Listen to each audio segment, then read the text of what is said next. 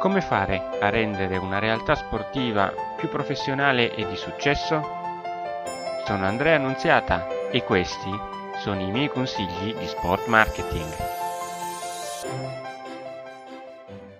Oggi parleremo dell'equo compenso, un argomento che interessa sia i dirigenti che i consulenti nel settore sportivo, che si stanno domandando se questo tipo di legge vale anche per il settore dello sport. Certamente vale anche per lo sport in particolar modo quando si parla di alcune eh, tipicità.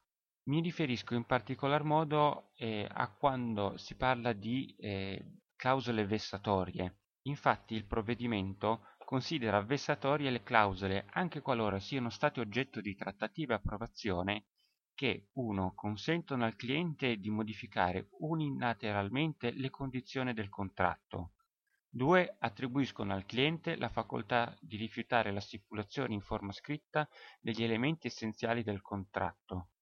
3. Attribuiscono al cliente la facoltà di pretendere prestazioni aggiuntive a titolo gratuito. 4. Prevedono le spese della controversia a carico del professionista. 5. Prevedono la rinuncia al rimborso delle spese direttamente connesse alla prestazione dell'attività professionale oggetto della convenzione Infine, prevedono termini di pagamento superiori ai 60 giorni dalla data di ricevimento da parte del cliente della fattura.